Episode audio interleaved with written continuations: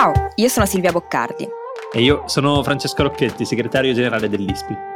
Questo è Globally, il podcast di Will, in cui grazie agli esperti dell'ISPI cercheremo di dare gli strumenti per analizzare e orientarci tra scenari internazionali in continuo mutamento.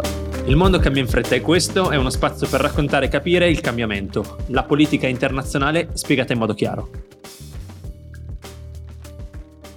Al confine tra Polonia e Bielorussia la tensione è altissima. Le forze di Minsk stanno spingendo alcuni migranti verso il confine, mentre quelle polacche usano gas lacrimogeni e idranti per respingerli. I ministri degli esteri dell'Unione Europea hanno approvato nuove sanzioni contro la Bielorussia, accusata di strumentalizzare la crisi dei migranti per motivi politici. A rimetterci proprio loro, i migranti, che a centinaia hanno passato le ultime notti al gelo. Per capire bene cosa sta succedendo e quali sono i risvolti geopolitici, oggi parliamo con Matteo Villa, analista dell'ISPI. Ciao Matteo. Ciao Matteo, ciao a tutti. Matteo, ormai sono mesi che questa situazione sta andando avanti. Qual è il recente fattore scatenante, questo dell'ultima crisi, diciamo? Quello che è successo sono sostanzialmente i numeri e soprattutto la reazione delle forze polacche, perché avete visto praticamente ci sono filmati anche in questo weekend dove sembrava che la tensione si fosse un po' abbassata, invece è ritornata. Eh, le forze polacche hanno di fatto deciso di eh, usare idranti, ovviamente col gelo diventa ancora più complesso per, per i migranti che cercano di, di, passare, addirittura lacrimogeni, e è cambiato anche il modo in cui gli stessi migranti cercano di attraversare il confine. Prima lo facevano in piccoli gruppi, poi a un certo punto, con una cosa molto, raccontata molto bene settimana scorsa proprio dalla BBC, che è lì e ha cercato di intervistare migranti, si sono organizzati su questi gruppi di WhatsApp e Telegram dicendo forse facendo massa riusciamo a passare, e quindi si sono veramente ammassati e calcati in alcuni posti strategici per cercare di attraversare il confine. E questo ha reso più complesso la situazione, soprattutto per loro, devo dire, perché di fatto li ha resi, diciamo, quel tipo di eh, massa che è facile tra l'altro strumentalizzare dal punto di vista dei video, ma è anche facile respingere in qualche modo e utilizzare sia da parte della Polonia, che ovviamente quindi schiera le truppe al confine e cerca di respingerli, sia da parte della Bielorussia, che invece ha delle truppe altrettanto violente e cercano di, di portarli ad attraversare il confine o addirittura a eh, scontrarsi contro eh, le masse di fili spinato che la Polonia ha steso. Quindi insomma è questo che ha fatto ulteriormente alzare la tensione, alzare il livello dello scontro e anche il rischio insomma Chiaro. per le persone che si ritrovano eh, in mezzo. Sì, tu all'inizio hai detto anche che è una questione di numeri e vorrei eh, parlare con te di numeri eh, lasciando da parte come dire, la, la gravità della situazione perché questo è chiaro, ne stiamo parlando tutti proprio perché è importante però vorrei capire con te se quella che eh, da molti è stata denominata come una crisi, se proprio questa crisi, guardando i numeri, sia invece una piccola manifestazione dentro il fenomeno migratorio, cioè stiamo politicizzando questi numeri. Abbiamo sentito 30.000 eh, tentativi di ingresso in Polonia dichiarati dal governo polacco sono numeri veri e sono numeri e ti chiedo magari anche di paragonarli con numeri, quelli delle migrazioni su quali tu hai lavorato e che spesso forse hanno delle altre dimensioni. E intanto iniziamo con lo sgombrare il campus su quel 30.000 che hai menzionato. Il governo polacco ha detto siano stati 30.000 ed è stato molto attento a dire tentativi di attraversamento, esatto. quindi da giugno a ottobre 30.000 persone che avrebbero cercato di attraversare il confine. Ovviamente se le respingi 10 volte, queste persone vengono contate 10 volte, ma sono sempre una. E quindi diciamo che se vai invece a contare il numero di persone che sono riuscite a attraversare da giugno a settembre, sono circa 6.000 mm-hmm. eh, e poi appunto abbiamo detto quei 4.000 1000, 2000 eh, al confine al momento, qualcuno che è a Minsk. Anzi, forse colpisce il fatto che, malgrado ci siano tutti questi racconti di tantissimi aerei che sono arrivati in Bielorussia con tanti migranti eh, portati, in realtà poi alla fine stiamo parlando di una situazione di alcune centinaia di persone che si sono accumulate nel tempo, che tra l'altro essendo state respinte hanno poi eh, formato questa massa umana, sì. ma comunque appunto di poche centinaia di persone che insieme appunto fanno queste 2-4 mila persone stimate al confine, più qualcuna che sarà ancora a Minsk in attesa di partire. E poi i numeri al confronto, e questo è quasi impietoso, siamo in un momento in cui in Italia stanno risalendo i flussi, ma sappiamo che siamo lontanissimi dai numeri del 2014, però prendiamoli per esempio, in un momento in cui l'Italia era sicuramente in emergenza, 150.000 persone sbarcavano in Italia. Sì. confrontateli con quei 6.000 che sono arrivati da giugno a settembre in Bielorussia e non ne sono aumentati tanti, anzi sono stati respinti e capite subito che il paragone non regge, addirittura adesso che i flussi sono, sono meno, comunque basta confrontarli in questi sei mesi, sono arrivate 6.000 persone in Polonia e invece sono 35.000 le persone che sono sbarcate in Italia, cioè numeri del tutto non paragonabili e ovviamente, ripeto, l'hai detto benissimo, tu puoi politicizzare un confine e lo puoi politicizzare quando una frontiera è di terra e quindi la Polonia che ne ha bisogno di politicizzarlo e la Bielorussia che ovviamente ha provato sin dall'inizio a farlo e ci sta riuscendo, eh, hanno un confine di terra e quello è facile da politicizzare perché puoi schierare le truppe, in mare devi salvare, a terra spesso respingi e un po' te la cavi in maniera diversa. Ma eh, scusami Matteo, prima eh, di lasciare la parola a Silvia perché so che ho una domanda per te, volevo chiederti se ci fai un piccolo quindi rollback e ci racconti come nasce e come arrivano dei migranti che sono, noi sappiamo essere per lo più iracheni, al confine tra Bielorussia e Polonia, cioè al confine tra quella che non è Europa e l'Europa. Non è un percorso migratorio scontato, eh, per cui raccontaci proprio brevemente come fanno ad arrivare lì, perché credo che questo sia importante, forse lo diamo per scontato, ma per capire poi perché stiamo parlando di questa crisi oggi. Allora, intanto è una storia incredibile, interessantissima. Eh, è iniziata addirittura eh, subito prima di quello che ci sembrava il fattore scatenante, cioè il momento in cui Lukashenko ha dirottato un aereo per far arrestare un dissidente bielorusso, e questo è successo a giugno. Già sì. prima, in realtà, eh, l'ambasciata, no, neanche l'ambasciata, un'agenzia di viaggio bielorussa nel nord dell'Iraq, quindi nella parte kurda dell'Iraq, nel Kurdistan iracheno, ha iniziato a essere un po' più liberale con l'emissione dei visti. Sostanzialmente iniziava a darli un po' a tutti mm. e si è sparsa la voce in quella zona.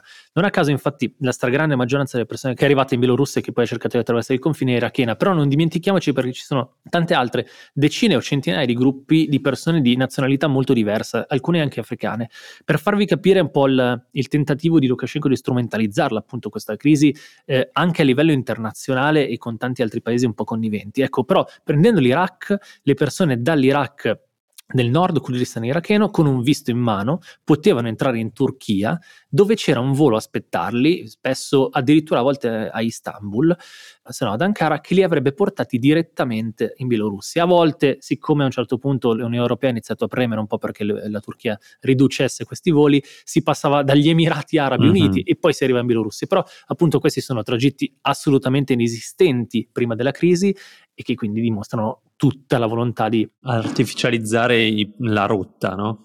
Assolutamente, di, render, di, crearne una ex novo e vedere e mettere alla prova l'Europa. Uh-huh. Vi mando centinaia di migranti, voi cosa fate? Ecco, in, questa, in quest'ottica Lukashenko recentemente ha parlato con un leader, anzi una leader, dopo mesi eh, che non, non dialogava con l'Europa, ha parlato al telefono per un'oretta con Angela Merkel. Che cosa si sono detti e, e, perché proprio Merkel? Intanto perché Merkel, la storia ovviamente è interessantissima ed è anche qua la questione della politicizzazione. Le persone che arrivano in Polonia eh, nel momento in cui riescono a attraversarlo quel confine poi si dirigono direttamente in Germania. Addirittura ci sono dei video in cui si vedono i migranti che urlano Germani, no? nel senso che urlano alle forze polacche, germani per fargli quasi cercare di desistere al confine dicendogli tanto tranquilli, rassicuratevi, noi non vogliamo restare in Polonia, vogliamo arrivare in Germania. E ovviamente in questo momento di transizione politica anche in Germania questa cosa diventa quasi esplosiva, sono numeri bassissimi e ci fanno capire quanto sia facile quindi politicizzare le migrazioni in Europa, ma sono anche numeri che mettono un po' in difficoltà Merkel che è in uscita e che come ricorderete nel 2015 invece era stata molto liberale, aveva detto ce la possiamo fare di fronte a un milione e mezzo di persone che arrivava, quindi vi possiamo accogliere. Ecco allora di fronte a pochissime centinaia di persone che arrivano, Merkel ha dovuto alzare la cornetta, ha deciso di alzare la cornetta e di chiamare direttamente un dittatore che di fatto l'Europa aveva deciso di non sentire mai direttamente, di negoziare sempre soltanto a livello di capi negoziatori, anzi di imporgli le sanzioni. L'ha chiamato, non, non è chiarissimo che cosa si siano detti, si sa che durante la telefonata lei gli ha detto che la crisi migratoria era un problema e Lukashenko si è difeso dicendo ma anche per noi è un problema, poi ovviamente ha nicchiato e ha finto che questo non fosse una crisi artificiale, probabilmente un po' sogghignando dicendole eh, anche per noi è un problema e quindi adesso noi ci aspettiamo che l'Europa eh, o riduca le sanzioni oppure ci dia qualche aiuto. Devo dire che malgrado la telefonata eh, dall'Europa non è venuta una de-escalation e anzi si sta pensando di rafforzare le sanzioni, quindi insomma la telefonata è stata dovuta e doverosa, però poi non è che la Germania stia pressando e premendo l'Unione Europea per diciamo, ridurre la pressione su Lukashenko. Sì, interessante come eh, per esempio nella comunicazione ufficiale tedesca eh, Angela Merkel e insomma la, la, cancelleria abbia dichiarato di aver avuto una, eh, una telefonata con il signor Lukashenko, non l'ha appellato con invece, come dire, i, tutti eh, gli appellativi di cui vorrebbe essere insignito Lukashenko, che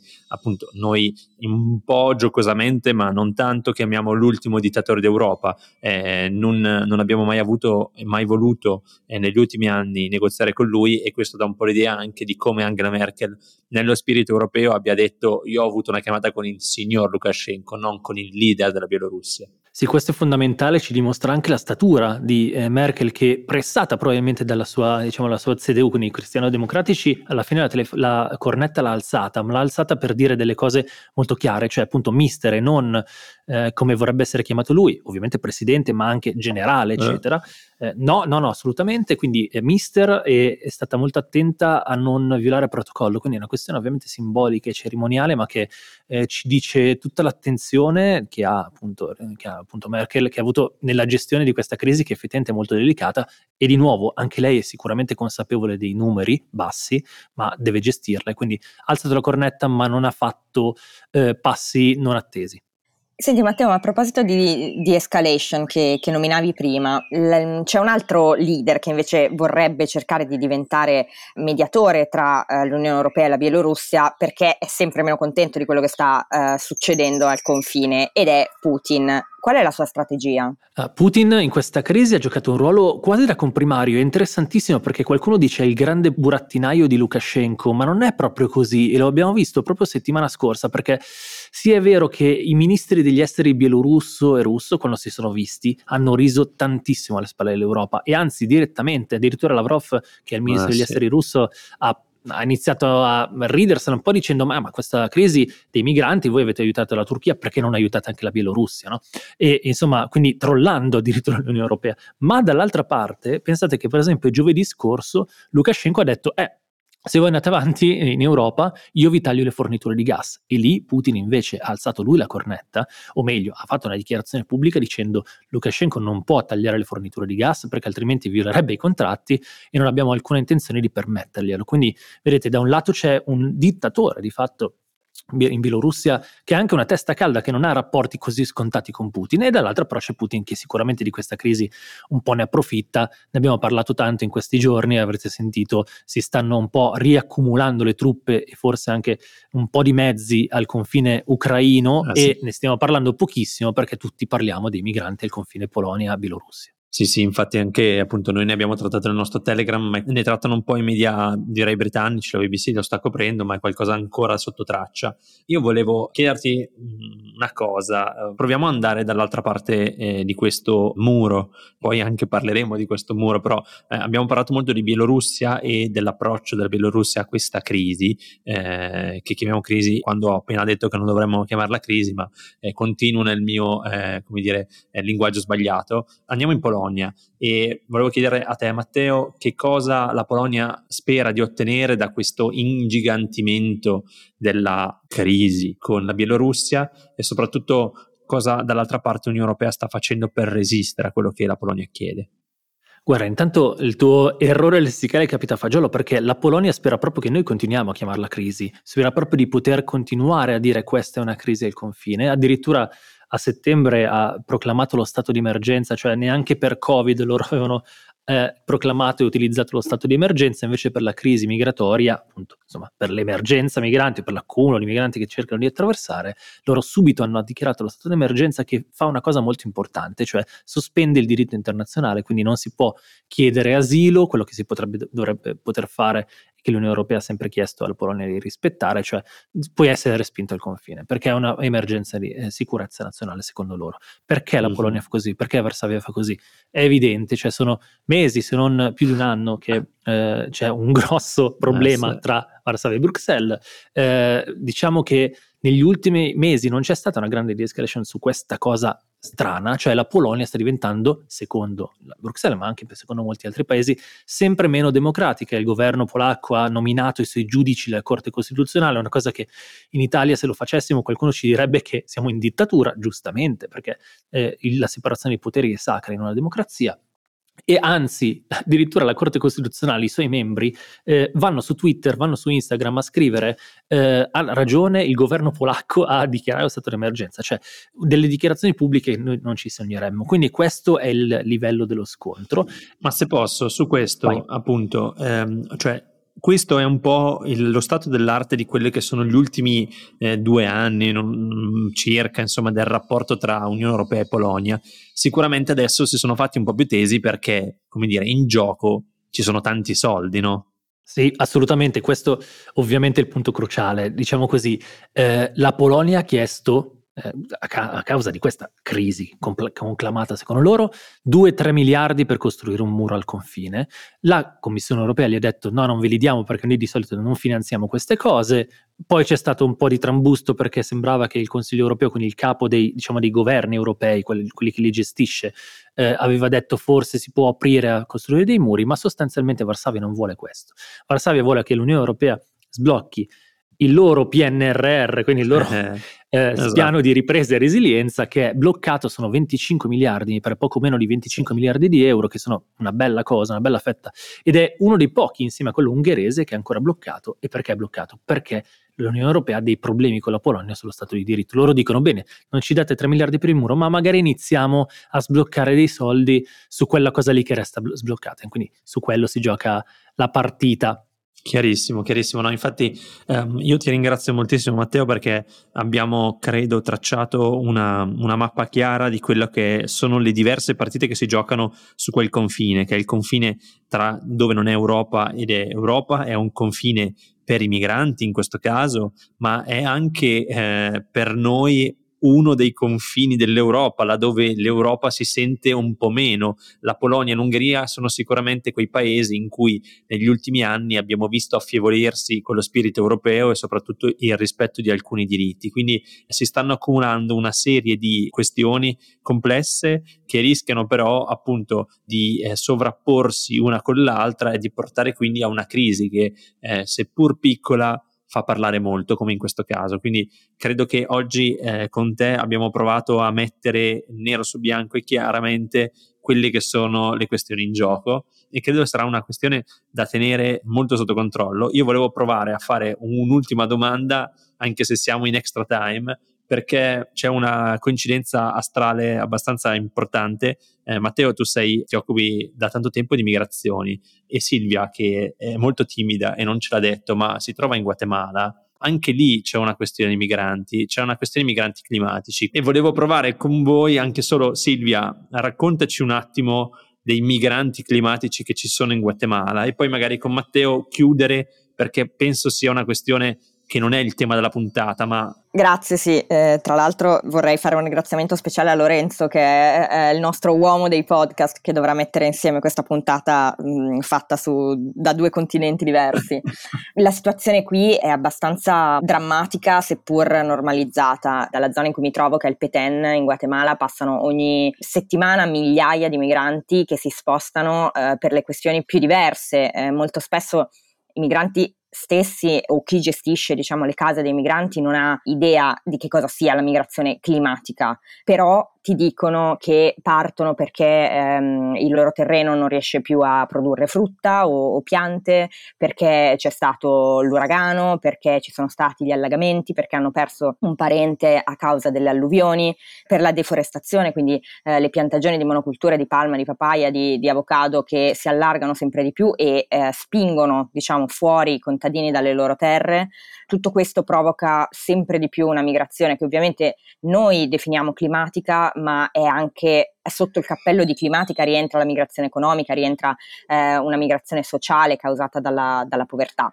Credo che sia interessante, credo che sia quello che vedremo sempre di più, già sta accadendo in grandissime parti del mondo, eh, ai tropici, in Africa, eh, in, in, altre zone che stanno venendo desertificate o alluvionate, eh, sarà il grande dramma sociale della nostra epoca, credo. E sicuramente se ci saranno personaggi come Lukashenko che ne approfitteranno, sarà sempre più difficile mettere un tampone e i governi e le istituzioni dovranno prendere delle, delle misure, dovrebbero iniziare a prenderle già adesso.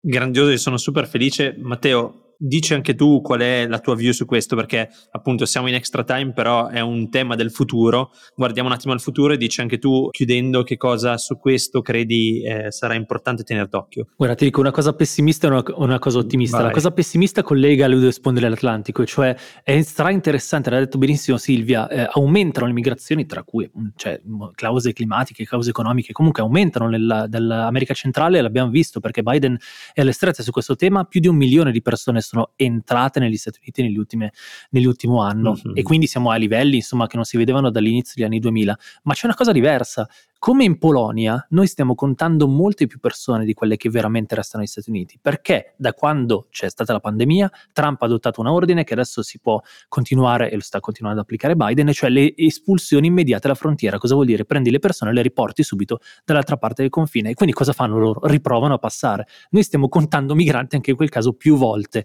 e questo collega molto le, le due questioni, l'abbiamo detto anche prima, e crea un senso addirittura ancora più di paura e spesamento anche da parte di chi certo. riceve le migrazioni migrazioni. Ovviamente non significa che il trend non sia in crescita, lo sarebbe lo stesso, ma questo moltiplica e enfatizza tanto il fenomeno. Forse la cosa positiva, se posso permettermi, torno a Polonia e chiudo veramente, è questa. Ricordiamoci che quella zona che tu benissimo Francesco hai descritto come Europa ma un po' meno Europa, si sentono sempre un po' più lontani, quella zona sta conoscendo cambiamenti, ne abbiamo parlato, ne parleremo poi nei prossimi mesi anche in ISPI, tra un po' ci saranno le elezioni in Ungheria, Elezione. esatto, e soprattutto anche in Polonia qualcosa sta cambiando, c'è un'opposizione che sta cercando di ritornare un po' al livello, eh, insomma, più pro-europeo e sicuramente eh, più antigoverno illiberale. Quindi insomma qualcosa laggiù si muove e quindi non, cer- non, chiudiamo questa puntata soltanto col pessimismo cosmico, ma con qualcosa che effettivamente sembra un po' muoversi anche in Polonia. Il signor Lukashenko, lo Stato di diritto, oltre 20 miliardi di euro in gioco, troll dalla Russia, migranti climatici, oggi abbiamo parlato di un sacco di cose. Faccio io i saluti conclusivi, eh, Silvia è lontano da me circa 5 secondi di lag, grazie a tutti e ci sentiamo la prossima settimana. Grazie.